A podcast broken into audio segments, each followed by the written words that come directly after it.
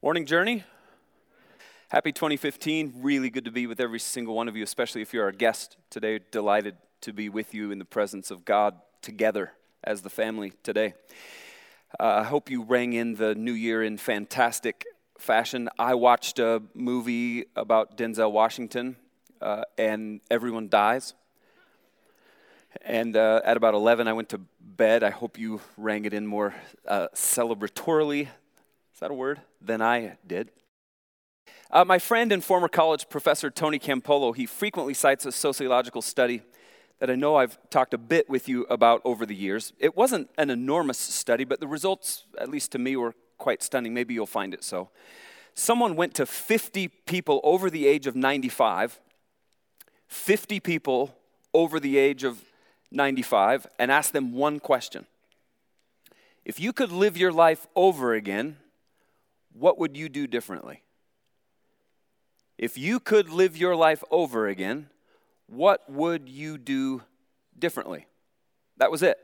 Really simple question, quite an open ended question to which the 50 elderly study participants were allowed to respond in unstructured ways. And yes, absolutely, as Dr. Campolo reports, a multiplicity of answers came from these eldest of senior citizens. However, there were three answers that reemerged and reemerged and reemerged, dominating the results of the study. And for our purposes today, only one of those answers really matters to us. And it was the first answer in the list of three that reemerged and reemerged and reemerged. You know what it was? If I had it to do over again, I would reflect more. If I had life to live all over again, back from the very beginning to this point in time, right now at age 95, when I'm really looking forward to what's next, I'd reflect more. I'd spend more time reflecting on the things in this life that really, really matter. And you think about, of all the ways that those 50 elderly respondents could have answered the question, that one, if I had it to do over again, I would reflect more, showed up again and again and again and again and again across 50 respondents. Now, that answer is pretty spectacular. It's spectacular because it came from people who had a really, really good handle on what life is all about, didn't it? Those 95 year olds, their perspective really, really matters. Their insight gives us like crystal clarity about how we can and should live this life with maximum joy, maximum satisfaction, maximum spiritual insight. If I had it to do over again, I would reflect more. Quite an answer. So, in light of what those elderly study participants are trying to tell us, I want us together today uh, to share in a little reflective exercise of our own. And to set this exercise up for you, I want to give you a little insight about some things that we know as we sit here together today. In case you didn't notice, today is January 4th, 2015. January 4th, 2015. That means that we're just four days into a brand new year. The year is so new that I'll bet a whole bunch of you, if you're anything like me, are still writing 2014 on things that you have to, right? Anybody with me in that? Yeah, it happens, doesn't it? We're just four days into 2015. Four days into 2015. And here's where the reflection bit comes into play. What I'd like you to do with the help of the Lord is to look forward 361 days from now. Look forward 361 days from now. I want you to look forward to the end of the year that just began, December 31st, 2015. And I just invite you to ask the Lord this very simple question right now Lord, what's the thing that you most want to change in me this year? Lord, what's the thing that you most want to change in me this year? Lord, what's the thing that you most want to change in me this year? Now, hang on just a second. I'm going to turn you, actually, turn you loose to reflect on this with the Lord. But before I turn you loose to go there with the Lord, I want to say this. It's a bit of a daunting task, isn't it? To ask the Lord that question Lord, what is the thing that you most want to change in me in 2015 is a bit of a daunting task. It is not for the faint of heart. Because why? There's a lot to survey, there's a lot to inventory, there's much of our lives to reflect on with the Lord, and it can be quite scary to be so introspective with God, to be vulnerable enough with Him to consider asking Him that question God, what might you want to do with that bit of me? Or, God, what might you want to do with that bit of me? God, how might you want to root that out of me? God, how might you want to bend that bit of me more and more and more toward yourself? God, how just might you, God, want to change me this year. It can be frightening. But let me invite and let me encourage and let me challenge you to go there with the Lord anyway.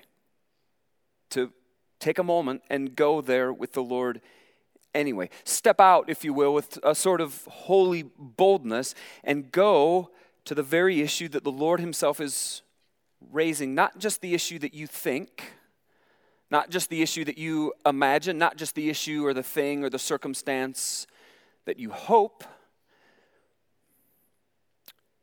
but go to the issue that the Lord Himself is raising with you. And I'm going to tip my hand here. And I'm going to tell you that perhaps the place that the Lord will take you just might be your place of greatest fear, deepest hurt, most entrenched habit and ask Him to take the fear and ask Him to heal the hurt and ask Him to untangle you from that habit and change you. Change that very thing. Lord, what's the thing that you most want to change in me this year? What's the thing, Lord, that you most want to change in me this year? I'm going to give you some time to reflect on that with the Lord. Ready, set, go.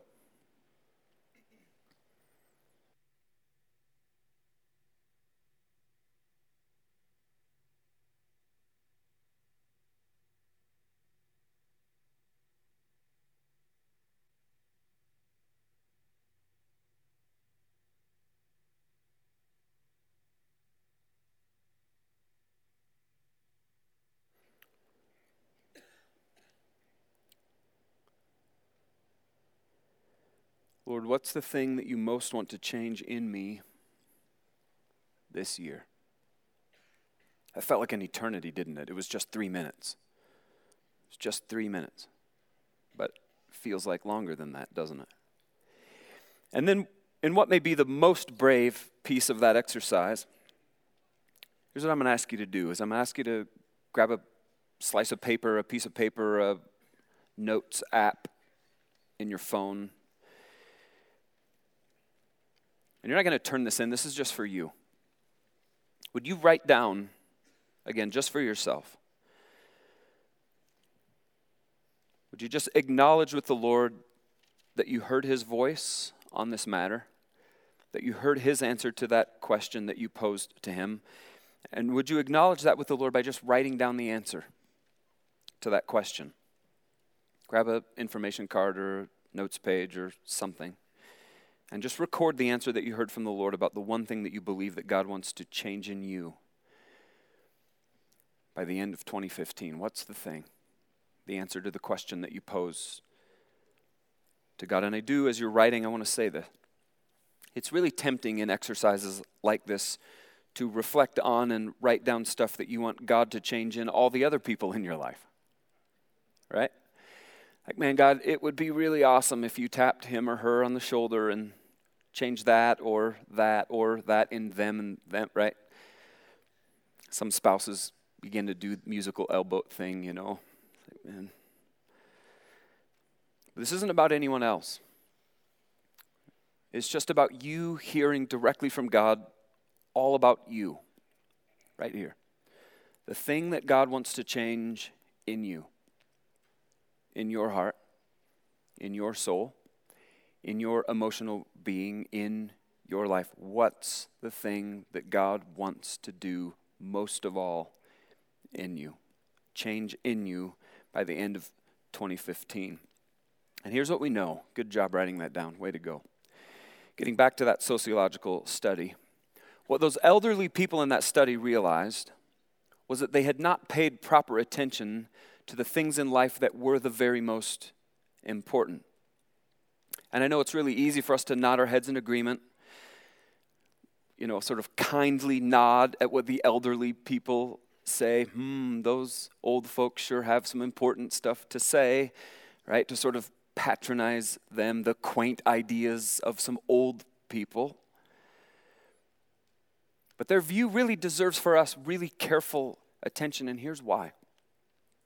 Because the heart of the matter of the thing that you wrote down, the thing that you heard from God, the heart of the matter is a matter of your heart. Very plainly and very simply meaning that at the very core of the thing that God wants to change in you and me by the end of 2015, the thing you just wrote down, is all a matter of what you allow and invite the Lord to do in your heart. Period. The heart of the matter is a matter of the heart. And what I believe is that most everyone listening to me today could very, very easily explain what it was that Jesus Christ did on the cross. I believe that everyone who's listening to me today, with just a handful of words, could proclaim that Jesus Christ, the one and only Son of God, was put to death on the cross, all because of our sin, my sin, your sin, the collective sin of all of humanity. Really, quite casually, most people can point out the Orthodox Christian view that each person, every person, is deserving of punishment from God, but that Jesus stood in for us, taking the punishment that we deserved upon himself. How many times after all, have you heard the story about how Jesus endured the condemnation that every single one of us deserved for what we have done? We've all heard it again and again and again and again.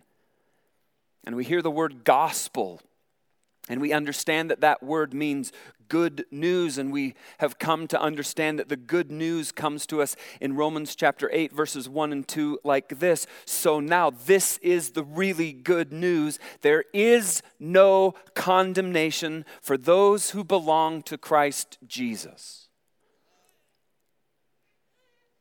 So now, there is no condemnation for those who belong to Christ Jesus. And because you belong to Him, the power of the life giving Spirit has freed you from the power of sin that leads to death. That is remarkable news, isn't it? None of us are condemned for one reason and one reason alone because Jesus Christ, the one and only Son of God, stood in our place and invited upon himself the condemnation and the punishment that every single one of us desperately deserves. The punishment and condemnation that we actually earned ourselves. And while I believe that most everyone who's hearing my voice today knows what happened on the cross, one of the, thing that, one of the things that I think often gets overlooked is that in our normal, everyday human optimism will not solve our deep seated sin problem. It just can't. How many people approach following Jesus as if they're sort of interviewing God for a job? Checking him out to see if he's up to the challenge of being Lord of my life? Will he give me everything that I hope and dream and sort of be like the whipped cream on top of everything I've got going on? Lots and lots of people approach God in sort of a kicking the tires kind of way. Is God going to work for me or not? Is there a better option out there for me? Something other, something different, something maybe not so hard and bloody and challenging. And can I just say that's not the way to approach God? Not at all the way to approach God, as if we're sort of interviewing Him, as if we're sort of kicking the tires. God, are you up to making my life everything that I think it should? That's not at all the deal. When I was cutting my teeth in ministry, there was a 15 year old young man named Casey. And Casey moved to Billings and he became part of the youth ministry that I was a part of leading. When I asked Casey one day what brought him to town, he told me that the far northeast Montana town where he was from was too far away from Denver. I moved to Billings because the town where I'm from is too far away from Denver. He had me, right? Too far away from great shopping in Denver. If you like the Broncos, you got no, no, no. He said, it's too far away from Denver, even by plane, and that I am actually required to be no more, 15 year old kid, to be no more than 90 minutes from Denver because my heart is failing, he said. Now he really had my attention. Brian, I need a heart transplant. And I'm nearing the top of the list to receive a donor heart. And I've got to be at Denver Children's Hospital no more than 90 minutes after I get the call. That was the other thing I noticed in the early 1990s. There wasn't many 15 year old kids who carried cell phones and pagers, and he had both. Whoa. I got to be in Denver no more than 90 minutes after I receive the call that my new heart's waiting for me in Denver. It was a really sobering conversation. 15 year old kid, you're like, holy cow. I never would have noticed that there was anything wrong with Casey, but I began to notice after he told me little things. We'd go shoot hoops after youth group together. And I noticed that even with the slightest exertion on his part, caused his lips to turn the brightest color blue you've ever seen. And I never noticed it before. And then when he told me about his heart failing, I, I, I noticed it. And the first time I saw it happen, I freaked out. Casey, I what, what? And I'm pointing and trying not to make a scene. What's happening? Are you okay? What? he calmly asked. I said, Your lips, literally, it looks like you've got bright blue lipstick on. Oh, yeah, sorry. He said, That happens. I said, Why does that happen?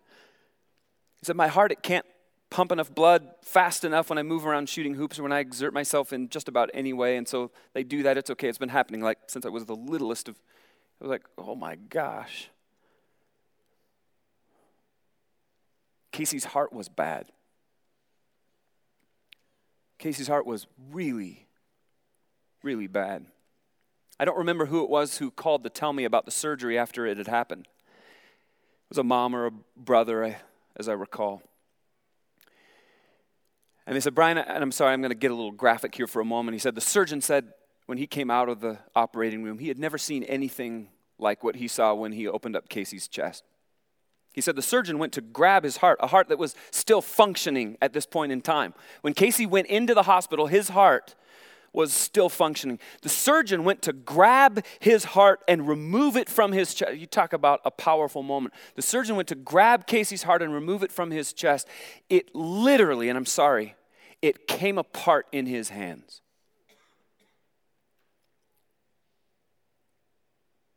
They took Casey's heart out of his chest in little pieces because it came apart in it, but it was still working. Astounding. Casey's heart was that bad that it came out of his chest in little pieces.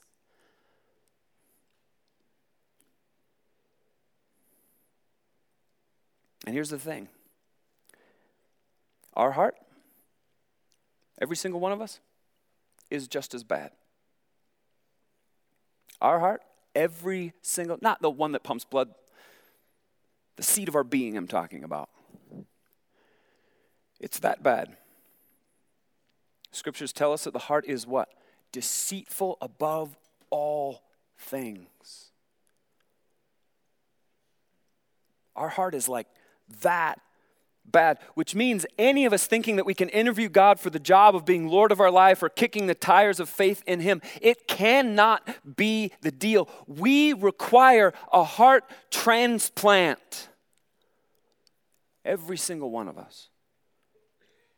A heart transplant performed by God Himself. The kind that Ezekiel talks about in chapter 36 and I will give you a new heart, and I will put a new spirit in you. And I will take out your stony, stubborn heart and give you a tender, responsive heart. That's what every single one of us needs. And God doing that kind of heart surgery, heart transplant surgery in us, God taking out and removing our stony, stubborn heart and giving us a tender, responsive heart, please hear me. It is not even close to being a one and done thing. It is not even close to being a one and done thing. That process is an everyday, every single day ongoing thing. I will take out your stony, stubborn heart, and I will give you a tender, responsive heart every single day. We don't just get there because we prayed a prayer once. We don't just get there because we raised our hand once. It's an every single day thing. And here's what that means for the thing that you wrote down, the thing that God wants to most change in you and me this year. See, in order for God to do that, in order for God to accomplish that thing, in order for God to render the change that He hopes to render in you by the end of 2015, just 361 days from today, if you're counting, that transforming, heart transplanting, heart tenderizing work that He wants to do in us requires each of us, every single one of us, to set ourselves into the posture of submission to Him every single day. Every single day. Lord, please change me. Lord, please soften me. Lord, please transform me. Lord, please do in me what only you can do. Lord, please replace my stony, stubborn heart and give me, please, a tender, responsive heart. Please. It's not a, I gave my heart to Jesus and now I'm good. It's an every single day crawling up onto the altar of submission to Him, setting our hearts into a posture of submission to Him. Lord, please. And it's a posture of remarkable humility, isn't it? Remarkable humility in the scene of Jesus' baptism, we pick up the story.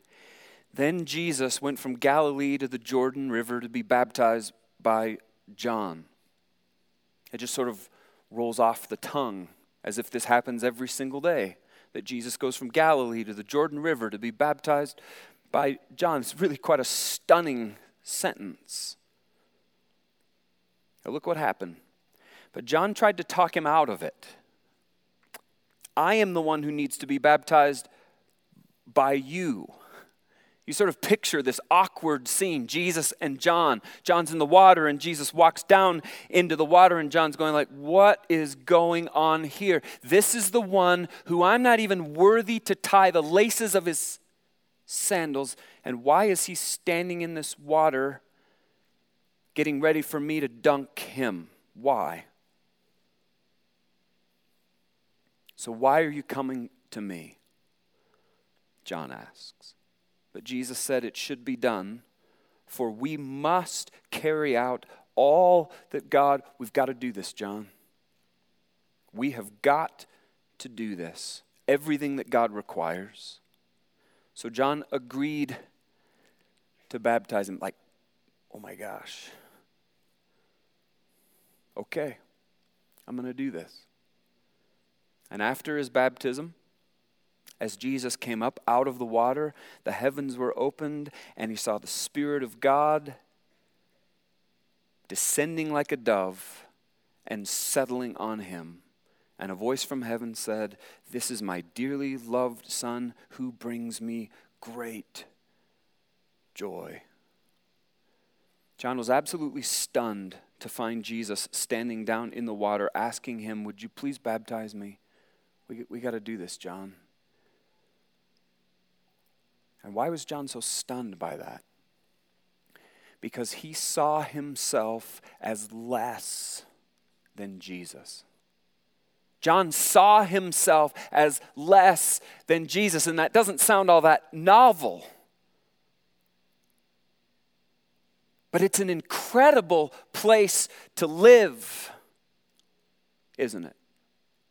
For us to see ourselves as less than Jesus and to live in that posture every single day of our lives. I'm less than Jesus. And you're less than Jesus. And we're together less than Jesus.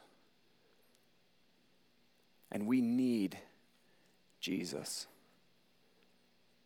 And so we step down into the water, the purifying water of Jesus Christ, and we say, Jesus, we need you.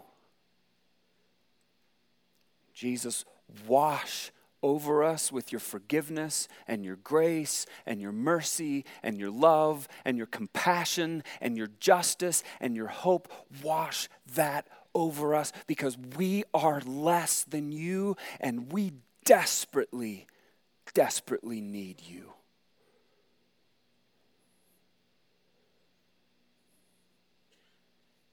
And that thing that you wrote down on that piece of paper or in your notes app, the thing that God wants to most change in you this year, if God has a hope of getting that done in you or in me, we must constantly see ourselves as less than Jesus, desperately in need of Jesus. And we must every single day wake up and humbly ask Him to meet us in the purifying water of Himself. And Jesus, have your way with us. Jesus, have your way with us when we're at our very weakest, when we're at our most vulnerable, when we think there's no hope. We are less than Jesus. I invite you to take your stuff, if you would, and set it aside. And I just invite you to continue in that posture of reflection with the Lord, if you would.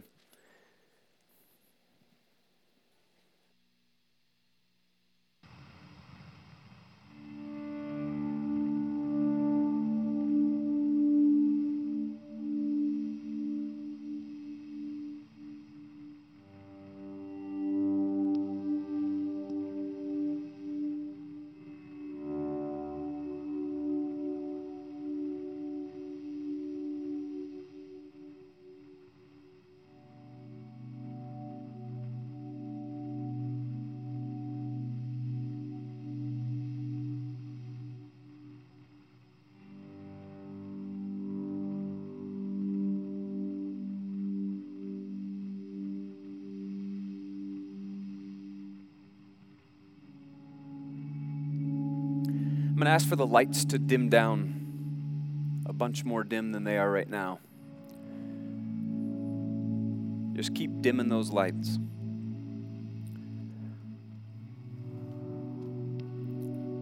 Just keep dimming those lights.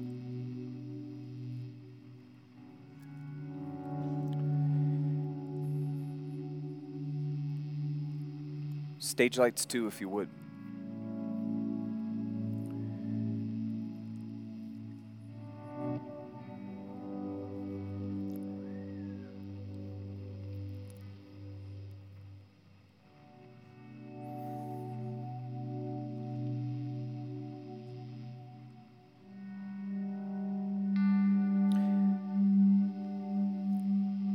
Can see anything in here, which is good. Here's what I want you to do. Just as an act of declaration to the Lord, an act of submission to the Lord, you don't have to do this. I'm just going to invite you, if you would, to take that thing that you wrote down, that thing that God wants to most change in you this year. I'm just going to ask you to hold it up above your head. We got a piece of paper, you got a notes page, you got an info card, you got something written on, you got I'm just going to ask you to hold it up as an act of declaration to the Lord. You don't have to, no pressure. Look, it's dark. There's no peer pressure in this room.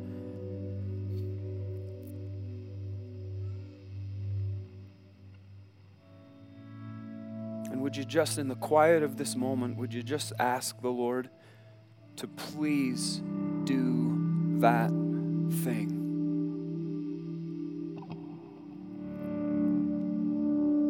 God, please do that thing in me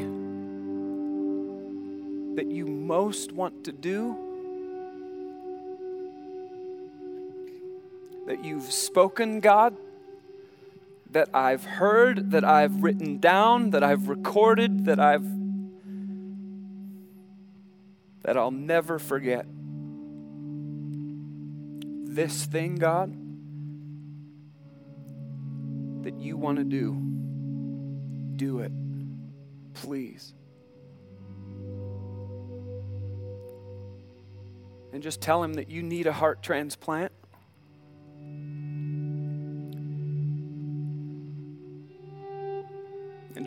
Tell him that you're meeting him there in the water.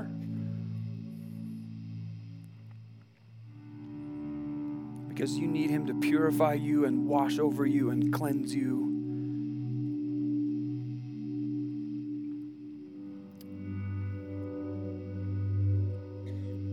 Jesus, please do all of these things that we're holding up above our heads right now. Have your way with us.